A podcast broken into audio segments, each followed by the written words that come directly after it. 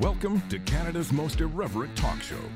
This is The Andrew Lawton Show, brought to you by True North. Coming up, my conversation with Conservative leadership candidate and Parry Sound Muskoka Member of Parliament Scott Aitchison in the Conservative Leadership Series. The Andrew Lawton Show starts right now. Greetings, one and all. Welcome to Canada's most irreverent talk show here on True North. The Andrew Lawton Show, and another special edition of the program as we continue the Conservative Leadership Series, which I've said now a couple of times, uncreatively describes our series of conversations with Conservative leadership candidates. I should have called it the Conservative Leadership Conversation Series, just to really drive home exactly what this is. But we did it in 2020. We weren't really around in 2017, but we would have done it then if we were around and it would have taken a lot longer because there were like uh, 87 candidates seeking the conservative leadership that time around. But we're going around talking to the candidates about what it is they want to do as leader of the Conservatives, how they plan to get there, how they'll win an election after that, and if they become Prime Minister, what they would do in this country. But the whole point of this series is that we're trying to talk to the candidates about things that conservative Canadians actually care about. So much of the mainstream media filter on covering conservative politics is about what the media cares about. So you get a billion questions on abortion and systemic racism, and none on things like taxes and budgets and social conservatism and electability and all of these other things that really are weighing on people in some form or another as they decide who they want to support in the leadership race.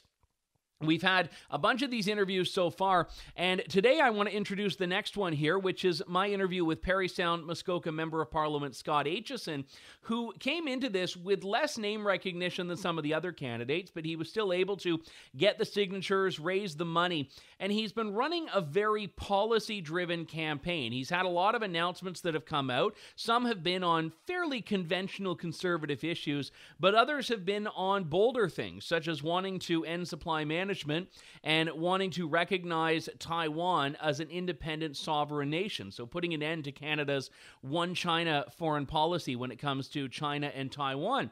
These are, are certainly things that have resonated with our members, and we wanted to go into a bit more depth about them with Scott Aitchison. So, this is my Conservative Leadership Series interview with Member of Parliament Scott Aitchison. Parry Sound Muskoka MP Scott Aitchison. Mr. Aitchison, good to talk to you again. It's wonderful to be here. Thank you for having me again, Andrew. Now, I don't think I'm speaking out of turn here to say that when you entered this race, you were not coming in with as much name recognition as some of your competitors in it. At the same time, you have experience federal and municipal politics, two-term MP. Uh, start with an easy one. How do you think the race is going so far? I think it's going really well. I'm uh, really very, very proud of what the, the campaign is doing, what my team is doing. Uh, we're very focused on policy. Uh, we're spreading that word around the country, and uh, it's resonating. We're more and more conservatives are hearing that message, and uh, and they're pleased with what they hear. Very focused on policy. What would you say if, if you could distill it down into a simple message your campaign is about? It's about making life more affordable for Canadians. That's the biggest challenge that I'm hearing about every single day. Whether it's putting food on the table, whether it's putting fuel in your car to get to work, particularly Canadians that live in rural parts of the country, uh, whether it's trying to find a place to rent or buy your first home. Uh, it's a crisis in this country. Affordability is a huge problem, and that's why I've been focused very much on presenting solutions to the problems that Canadians face every single day not calling other candidates names, but it's why I think it's important for us to, you know, actually deliver a real plan to solve the housing crisis, as opposed to just promising billions of dollars like the Liberals do, as opposed to, you know, sticking up for a failed policy like supply management that uh, makes groceries more expensive, expensive, and, and ultimately limits our uh, farmers' ability to sell their products around the world. I'm talking about conservative principles that actually will help Canadians uh, and make life more affordable for them, uh, and I think that Canadians are ready to hear that. Certainly conservatives are ready to hear that, and that's why I keep talking about it. The, the, conservative talking point on affordability has often just been about taxes, lower taxes. Now, you've touched on there a number of things that, that aren't taxes per se that are still driving up the cost of living. And I find it interesting how much a lot of the media, and I'd say a lot of politicians as well, focus on the numbers like the inflation rate and, and all that, where Canadians have been seeing this problem long before the experts did. Yep. When the Bank of Canada governor was saying this was all just transitory, Canadians were looking at their grocery store bill and their gas bill and saying that this isn't transitory to me. What is the solution that is within the purview of the federal government to deal with inflation? Well, and, and this is the crux of the, of the issue here, right? We're supposed to, as politicians, talk in speaking points and little taglines and stuff, and that's not solutions. There is no magic bullet. There is no waving of a magic wand that can solve this problem. It's not transitory. It's not unique to Canada. It's a global issue. Uh, and so there are lots of little things. This is, this is one of those areas where, you know, just standing up and saying, you know, some kind of a slogan doesn't actually solve the problem. So there, there's no question that a big part of this is looking at all kinds of government policies, whether it's supply management, whether it's the carbon tax, whether it's a, uh, some relief on, uh, on fuel with the HSD being removed for a certain amount of time. These are some of the things that our, our team has proposed in Ottawa, and of course the Liberals have ignored it. But we need to be focused on all kinds of different things that we can be doing that produce results. We can't be worried about the sacred cows of you know the, the, the, political things, minefields that we avoid. Canadians need results. It also includes making sure that the federal government stops spending money that they don't need to spend. They, Chrystia Freeland told us that they needed to stimulate the economy. We all know that the economy is firing on all cylinders. Inflation's out of control. We can't get enough people to fill jobs right now. We don't need to be we don't need to be stimulating the economy, and so now we're borrowing even more money after two years, two and a half years of, of excessive borrowing uh, that's only exacerbated pro the problem. It's not the only part of the problem, but it's exacerbating it. And so we need reasonable leadership in Ottawa that is looking at all the different policy uh, items that we can look at um, because it's going to take uh, you know pushing uh, all the levers and pulling you know pushing all the buttons and pulling all the levers. There's there's not one single solution. Let's talk about supply management for a moment because this is an issue where demonstrably Canadians are paying more for dairy products and conservatives who oftentimes speak about the importance of the free market have also traditionally had this as a very significant blind spot for them. And, and you and I spoke about it a little bit before, so I, will just encourage people to watch that conversation before rehashing all of it. But uh, the one thing I will bring up is that a transition away from supply management, there have been estimates to say this could be tens of billions of dollars. So how do you transition away with, without causing more pain when, uh, as you've noted, government coffers are already uh, pretty bare without relying on heavy debt? Right. Well, I, I, as, I mean, we call it a transition because it will take some time. But for me, it will start with a consultation and a discussion with, with farmers about how we how we transition away from this closed system to a system where they can compete and market their products around the world. We need to build new markets. Let's not kid ourselves. This is one of the reasons the provinces came together in the late 1870s and created a federal government. One of the primary roles was to create new markets around the world for Canadian products. And of course, back then that was mostly agriculture. And so, uh, to me, this is fundamentally what we should be doing. Uh, and so, it's about it's about empowering and enriching farmers because we have some of the best farmers in the world. Uh, but by doing that and by creating competition and creating new markets for them, we will also make food cheaper for Canadian families that are struggling. Uh, and so I, I, don't demonize farmers. I think that farmers have done a great job within a system that, you know, is really just this closed quota system. Uh, but, but, I think that if you're investing in helping build those new markets, um, it doesn't have to cost as much as it would cost to just simply buy out the quota. But do, do, you think the dairy lobby is too powerful in Canadian politics or in conservative politics? Because that's often been the factor that's been blamed for not having any movement on this issue. Yeah, I think I think the lobbyists in Ottawa in general are too powerful we, pay too much attention listening to these folks. I mean, I, I, think about I think about the fact that uh, you know we, we've been trying to make progress on getting rural broadband solved uh, in this country. Uh, and what you see is the lobbyists for the big corporations, you know, swooping in and scooping up whatever dollars they can get to pick off the lowest hanging fruit and not really solve any problems, not really expand the network for people that live in rural areas that desperately need rural broadband. This is part of our infrastructure as much as subways in Toronto or bridges and on our highways. This is crucial, but the lobbyists, they're always there. They're always there. Uh, it's, it's time for Ottawa politicians to, to, to ignore the lobbyists and start focusing on why they're there to solve problems for the people they represent. Looking at where your party is right now, the, the big frustration I've always had, just personally, with, with conservative platforms, is that I think they focus too much on, on cost of living when that message hasn't always resonated. And I don't know if it's been because Canadians don't believe it. I don't know if it's been because uh, the media is, is bogging down the debates and elections about other things. But do you think that affordability alone is enough to win an election? Because that seems like, from my point of view, the exact message that Andrew Scheer and Erin O'Toole ran on. Well, I, I think affordability uh, is, is certainly more acute an issue today than it was during those last two elections that you refer to. Uh, but I think the other challenge that we have as conservatives is we, is we need to come together as a movement and as a caucus. And until, until we can get along amongst ourselves, until we can build that unity amongst ourselves, then Canadians are not going to trust us. And the Liberals, I guarantee you, will play upon the divisions that exist within our, within our movement to tell people in places like the GTA, where we need to win seats if we're going to foreign government, where they'll tell people in the lower mainland of BC, where we need to win seats if we're going to win government, they'll say you can't trust them. And so we need to have a principled, consistent message and deliver it in a tone that doesn't scare people. I think, I think too many people in those areas where we need to win seats see us as angry old white guys. And we play that role all too well. The only way we can get past this is by speaking to the issues that matter to Canadians, and I guarantee you affordability is absolutely top of the list right now, especially now. Uh, but it's also about speaking to the other issues that matter to people and speaking about those issues in a way that doesn't scare them. You know, I, I think it's important to defend the rights of firearms owners. I represent a lot of them. Mm-hmm. Uh, but at the same time, I don't think people that live in cities who are afraid of gun violence are stupid. They have every right to be afraid, and they deserve results from their federal government.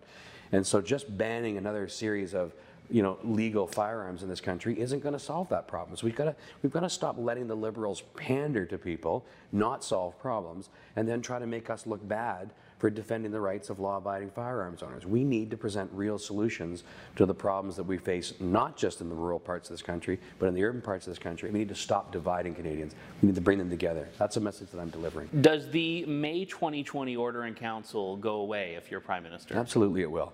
Uh, and uh, we need we need to take the politics out of firearms classification. There are experts out there. This is this is oftentimes what you see happening, right? Where you get politicians involved who are interested in buying votes mm. not actually interested in solving problems. We want to solve a problem. We want to actually have credible plan and a credible system for classifying firearms that doesn't include politics. You need to have a panel of experts. I think that's the way we do it, and I think we take the, the, the politicians completely out of this, and the politicians can focus on actually solving the problem, which is stopping the flow of illegal firearms being smuggled across our, the U.S. border.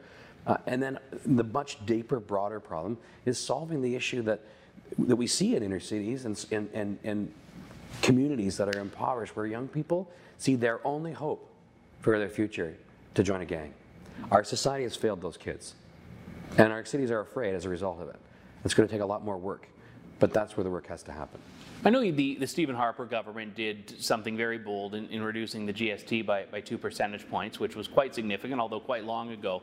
I don't think I can recall any particular bold policy on taxes, just as, as one example, in the last two elections from the Conservatives. I mean, certainly we've heard the general discussion about wanting lower taxes.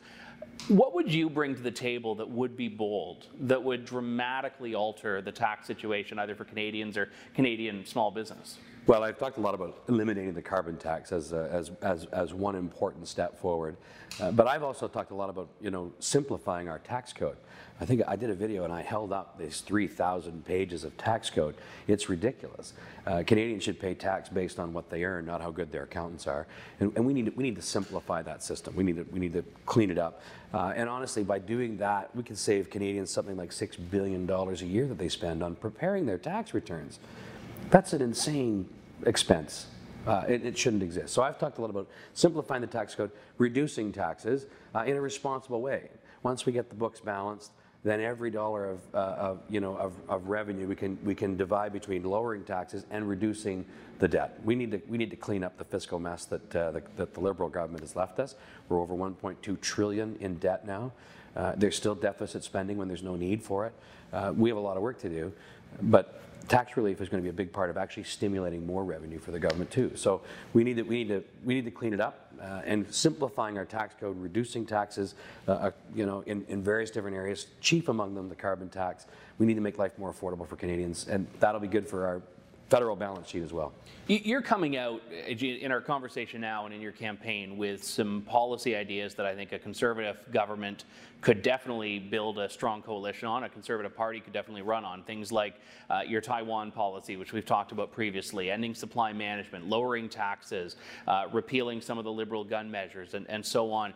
Why do you think, if I can be perfectly blunt here, that in polls that have been done of leadership candidates, you're not ranking higher in this race? So if that, those aren't enough to command a, a, large chunk of conservative members, at least at this stage, what is? Well, I, will say this. I think that the polling in this kind of a race is a difficult thing to do. I don't think they're very accurate uh, to begin with. Uh, there's no question. You mentioned at the very outset that uh, I'm not as well known a candidate, wasn't as well known a candidate, but it's building, it's growing. More and more people are coming out to our events. Uh, we're getting, you know, certainly a bigger following all the time on social media. Uh, the message is resonating, and it, it is building. Um, you know, a couple of other candidates have been doing this a lot longer than I have. Um, when people hear positive, respectful presentation of real plans, real solutions to problems that Canadians face every single day, that resonates. It's building and it continues to build. And I'm confident that uh, as we continue this race, we're going to go all the way to the end talking about issues, talking about solutions, and it's going to build. But do you feel your party gets too bogged down in, in culture war issues and factionalism so much so that they aren't paying attention to policy? Well, I, I, I think that Canadians get bogged down in that. Not just our party, but Canadians get bogged down in it because that's what all that's all that politicians have but, put but, on. But, your, but your party's not immune from no, that. it's not immune to it, not, and, and none of us are. But this is this is part of the challenge of, of our politics in general today. Uh, and I've said this many times too. I, I, think the first time I said something really publicly about it was during my my speech in response to the Emergency Measures Act, that our politics are about are this zero-sum game about winning at all costs, at, at any cost. Uh, and we, and we, we, we demonize each other, we demonize different parts of the country to win votes in different areas. Uh, and, it, and it is a culture war. We only have to look south of the border to see the results of that. We don't want to go that direction, and that's why it's important for us to focus on policies. Why I keep doing what I'm doing. I know that we can demonstrate real leadership by demonstrating real leadership and presenting solutions. Uh, obviously, the convoy has sucked up a lot of oxygen in this leadership race and, and vaccine mandates in general. And, and, again, I know that you've you voted for the conservative motion to, to call on the government to end mandates. Now this has been revived, though, because coming up on Canada Day, you've got a lot of people that were involved in the original convoy that are wanting to stage a, another demonstration. What's your view on how a conservative party, either in opposition or in government, could re engage people that feel on this issue specifically like the government just is not for them? Well, it, I mean, there's no question that this current Liberal government is arrogant and aloof and ignores big swaths of our country that don't agree with them. And I think it's important for. Do you mean in general or just on the vaccination? In, in general, but vaccinations is probably the most recent example, and the one you've given now. Uh, there's no there's no question about that. We need to be we need to be an engaged party. We need to be listening. Uh, we need to be presenting solutions.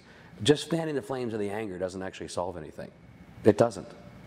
It, it just doesn't we need to be presenting solutions. And that's why I take the approach of, of presenting solutions. That's why I'm proud of what our team has been doing in Ottawa. Well, the leadership candidates have been, you know, crisscrossing the country. Our team has been very focused uh, and, and, and very focused on the message of eliminating these mandates because they are political now. There's no question about that. Canada is like far behind other nations in terms of removing things like mask mandates and vaccine mandates all over the place. It's time to move on. Uh, but, the, but this Liberal government sees it as a political tool, uh, and it's dividing Canadians even further. That's their trick. They try to divide Canadians. And so I guarantee you, no one would be more, more happy than, than the Liberals to see a convoy-like thing happen again because they see it as an opportunity to paint one group of Canadians as bad to win over another group of Canadians. It's disgusting. It's wrong. And we need to be careful as Conservatives not to play into that and play into that fear. We need to bring Canadians together. But when you say, you know, you want to fight against the mandates, th this was a sentiment that was growing in Canadians in the last election. I mean, we saw the People's Party of Canada and some strong conservative ridings get 14, 15% of the vote. And the conservatives were basically silent on this at that time, certainly from the leadership. So, where were you on that eh, around the time in, in the fall? And, and when did your position really come to where it is now that you think the mandates need to end? Yeah, well, my, my position on this has always been that I trust my doctor. I trusted my doctor when he told me I needed heart surgery. I trusted my doctor when he said, you know, this COVID thing is real and these vaccinations will help. There are people out there that don't agree with that. But do you trust the government's doctor? I, I, I, I trust, I certainly did trust the advice that we were getting. I, here's the other thing too. But until this, when? This much, this much I do know. This much I do know. With freedom comes responsibilities. And, and, I think our freedom is absolutely sacrosanct to our way of life here, but we also have responsibility to our neighbor. And at the beginning of this pandemic, we didn't really understand it. We didn't really know the impacts. We didn't know how big it could get. There was a lot of fear. Uh, and, and frankly, one of the biggest fears we had was the provinces were worried about our healthcare systems literally collapsing under the weight of this thing. And so, yeah, there were lockdowns. Let's not kid ourselves. The lockdowns were implemented by provinces, mm-hmm. not the federal government. But part of the reason for that was because we we basically have created a healthcare system, in part with a promise from a federal government back in the 60s to pay 50% of the cost that they've never lived up to. It's no wonder our healthcare system is failing because the federal government just keeps trying to buy votes by meddling in provincial affairs everywhere and never living up to the original promise. If we had done that all along, our healthcare system would be robust. It would have been stronger. We wouldn't have had to have as many lockdowns. We need to make sure we learn the lessons of what happened over COVID. But also, remember, I hated wearing a mask. But if I felt like that was the responsible thing to do to make my neighbor feel safe, then I was prepared to do that a little bit longer. And so we need to we need to care for each other as well. So freedoms are important. We are free.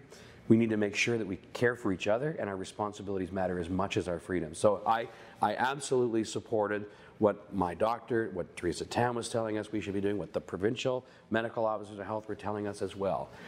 But we're now past it. The pandemic is over. And so any, any existing mandates, any continuing rules about masks are ridiculous and political, and they need to end.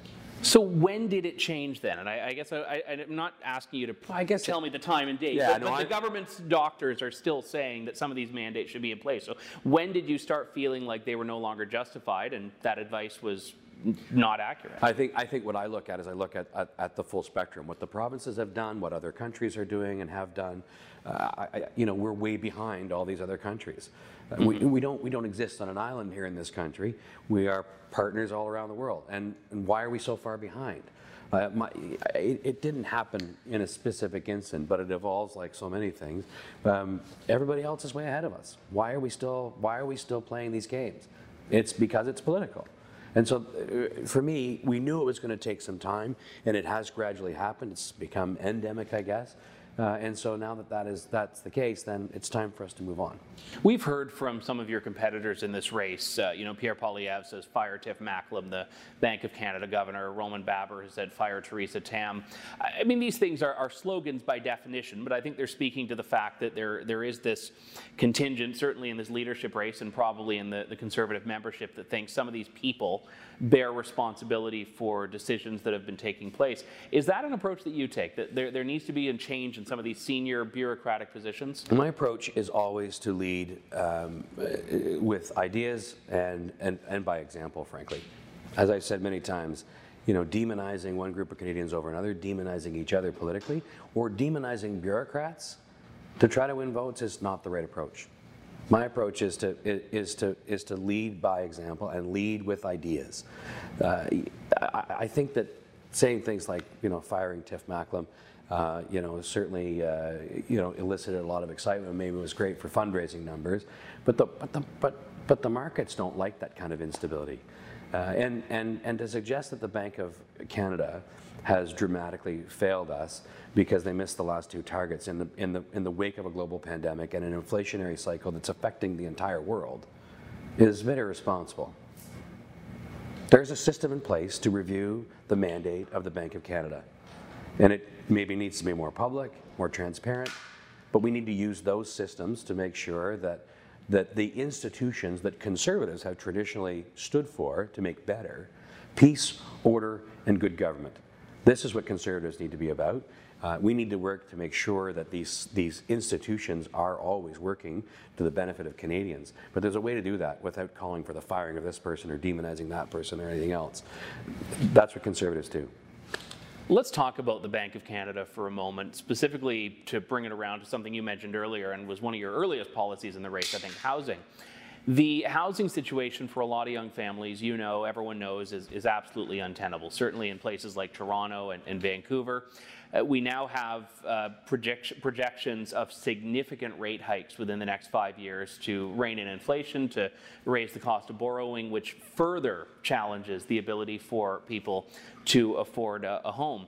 Even if they get the down payment, they can't afford the, the mortgage interest rate at this point. So how does your vision of wanting more supply, more houses, which will, will certainly bring down the price a bit, how does that help people if all of a sudden the cost of a mortgage is just going to be skyrocketing over the next five years? Well, there's no question that that's going to have an impact. But my, my plan on housing actually comes, comes from a lot of years of experience on the ground, at the municipal level, in the real estate world, uh, and understanding the process.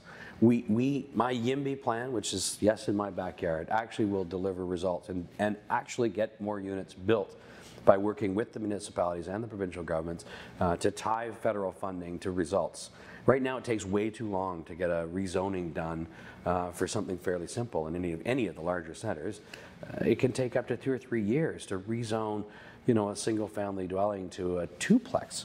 Mm-hmm. That's crazy. I mean, you're not affecting, you're certainly not affecting the character. So we need to speed up those processes. We need to make it faster, frankly. Uh, and, and I have the ability to get that done. I know how to do it. I know how to build those relationships. And so it's a real plan. You know, mortgages yes, will probably become a little bit more expensive, but it's also slowing down the housing market just a little bit as well. So what you'll see is maybe prices start to come down. If we actually get supply into the market, uh, plus rates creeping up a little bit more, it will actually slow down that market and actually make it more accessible overall. Mortgages might be a little bit more, but prices might come down just a little bit. And so we'll find that balance. Uh, and again, you know, the, the, federal government is responsible to work with all levels of government, work with the Bank of Canada to make sure that, you know, we're focused on making life more affordable. There is absolutely no reason why in this country, one of the richest countries in the history of the world, why everybody doesn't have access to a home. If we commit to solving that problem, we can do it. We just got to focus on it. What's your message to the baby boomer that plans to retire in 5, 10, 15 years, maybe downsize? They're sitting on their house as being their most valuable asset, and they're hearing you say, home prices should go down. I think home prices will come down a little bit. I didn't say they're going to drop. Now keep in mind, keep in mind, give, you know, you can give all kinds of examples where, you know, people's homes have, have like tripled in price. If it comes down just a little bit, you're still doing very well. You still got your nest egg there for your retirement. I don't see the market doing that. Uh, and I don't think that the federal government should be engaged in any policy that, that actually drops the, the, the you know, the, the market out of the, the, the bottom out of the market in the housing market. That's not what I'm saying at all. You're going to see some corrections. Uh, it'll balance things out. And the federal government needs to focus on supply, which will help that balance a little bit further. So Trudeau has the two billion trees. You've got the two billion houses, or whatever the he uh, hasn't even whatever the number is. He hasn't even planted the trees. he hasn't even done that. Yeah, if you build one house, I think you've uh, built more houses than, yeah, than exactly, Trudeau has, has exactly. And trees. plant two trees. I've already done more than him too. I wanted to turn to another issue since we are talking about you know a lot of issues connected to, to young people and, and their future. Uh, the labor shortage is transcending sectors. I mean, I, I had a story I could share a, a, couple of months back where I was at a hotel and the, the executive chef of the hotel was working the Starbucks counter because they didn't have a, a barista that morning at, at, the Starbucks. And, and everywhere, whether it's airlines, rail services, restaurants, stores, they're all dealing with a shortage in labor.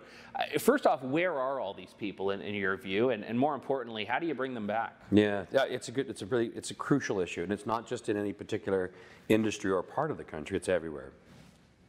There's, and, it's, and it's been caused by a number of factors.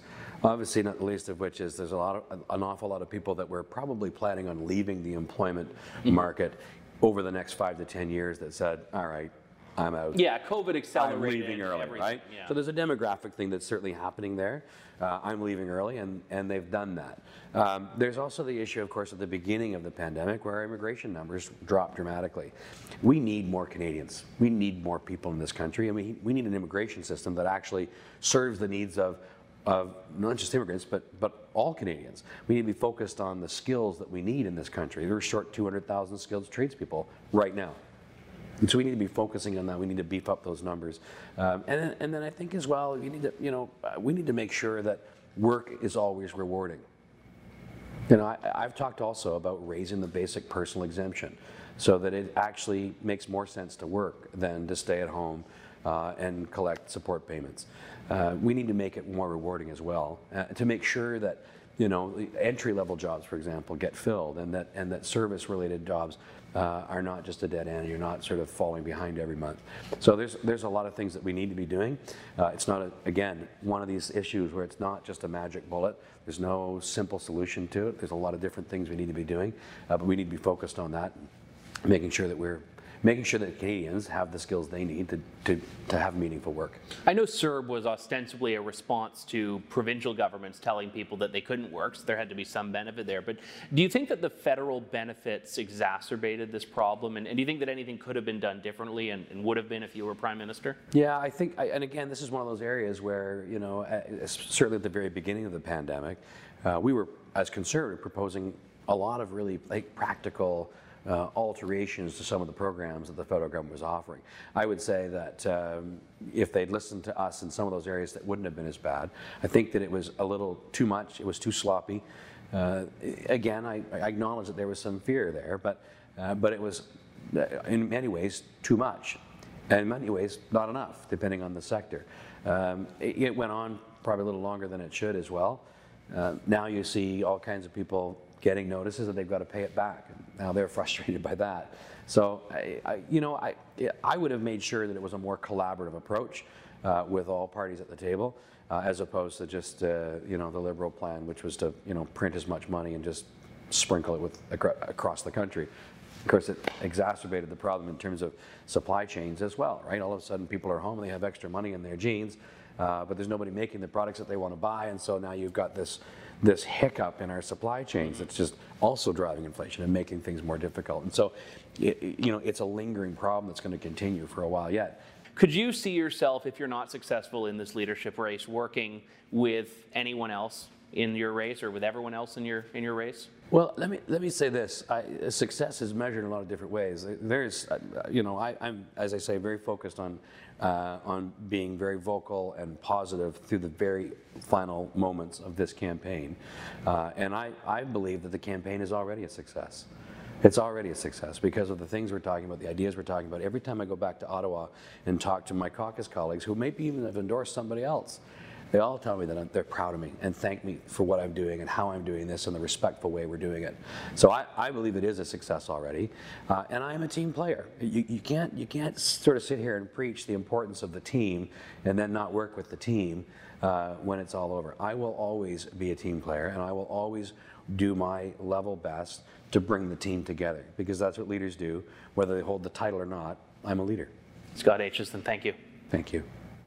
That was Parry Sound Muskoka Member of Parliament Scott Aitchison sitting down one on one with yours truly as part of our Conservative Leadership Series. And as I've said in the previous installments of this series here, we're going around doing these interviews wherever we can because oftentimes these candidates have very busy schedules, and we're very grateful they've carved out some time to sit down with us and, and address some of these questions, especially in person. It was a bit easier in 2020 because at a certain point in the race, everyone had just switched to Zoom. So they couldn't say, oh, I can't do your interview. I'm in Yellowknife that day. It's like, well, they have an internet connect. Well, actually, I don't even know how good the internet is in, in Yellowknife some days, but I digress. I'm going to get some like high bandwidth Yellowknife people that are very upset that I just made a crack about your internet. In any case, if you are able to support this project and you find there's value in these conversations, please do head on over to donate.tnc.news, donate.tnc.news, and you can chip a few dollars in to make sure we can see this through to the finish line.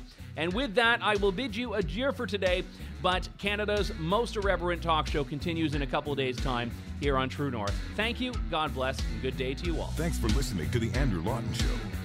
Support the program by donating to True North at www.tnc.news.